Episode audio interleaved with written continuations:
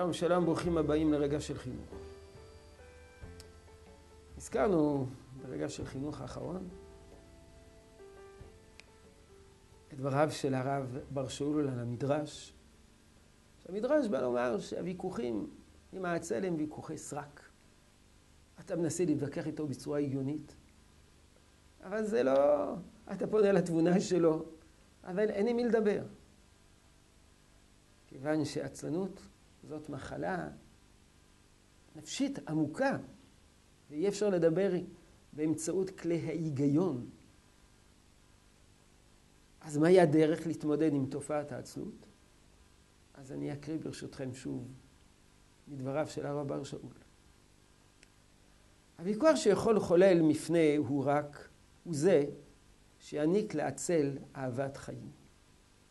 הערכה למהות החיים, לטוב ולעושר שבהם, לזכות ולחובה שבהם. אהבה לחיים תעוררו לחיים חדשים, תפיק ממנו את מרץ ועוצמה גנוזים וחי. כדי לגאול עצל מעצלותו ביחס לתלמוד תורה, אין לגשת אליו בכלי מפץ על עצלותו.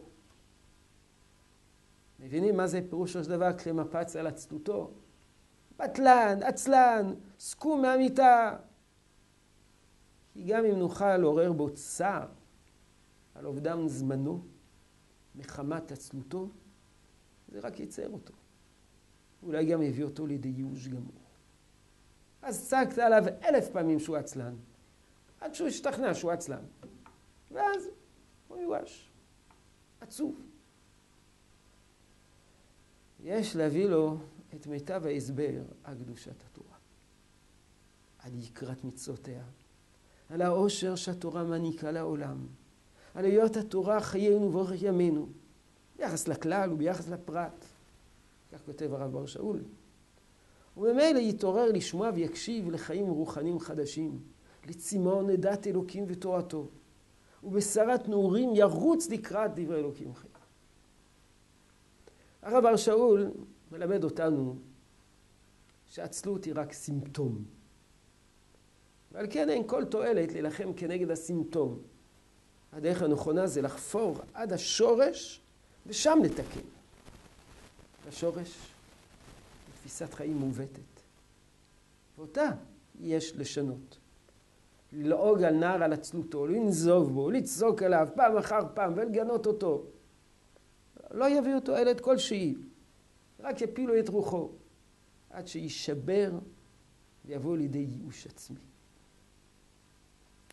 השמעת ביקורת קטלנית על עצלן לא יועילו. אם מתקיפים אותו, הוא יצטרך להתגונן. וההתגוננות שלו זה כל מיני הסברים הזויים, כמו במדרש שראינו, טיעונים חסרי שחר. אנחנו צריכים לפתח בתוכו גישה חיובית לחיים. זה מה שצריכים. לפתח בו אהבת חיים, אהבת תורה. במקום להתעמת עם התופעה, מציע הרב בר שאול דרך עוקפת, לדבר על תכלית החיים. לדבר בצורה נלהבת על תכלית החיים, על מטרות החיים.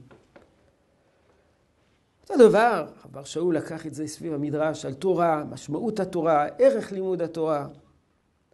הצבת מטרה חיובית ומלהיבה,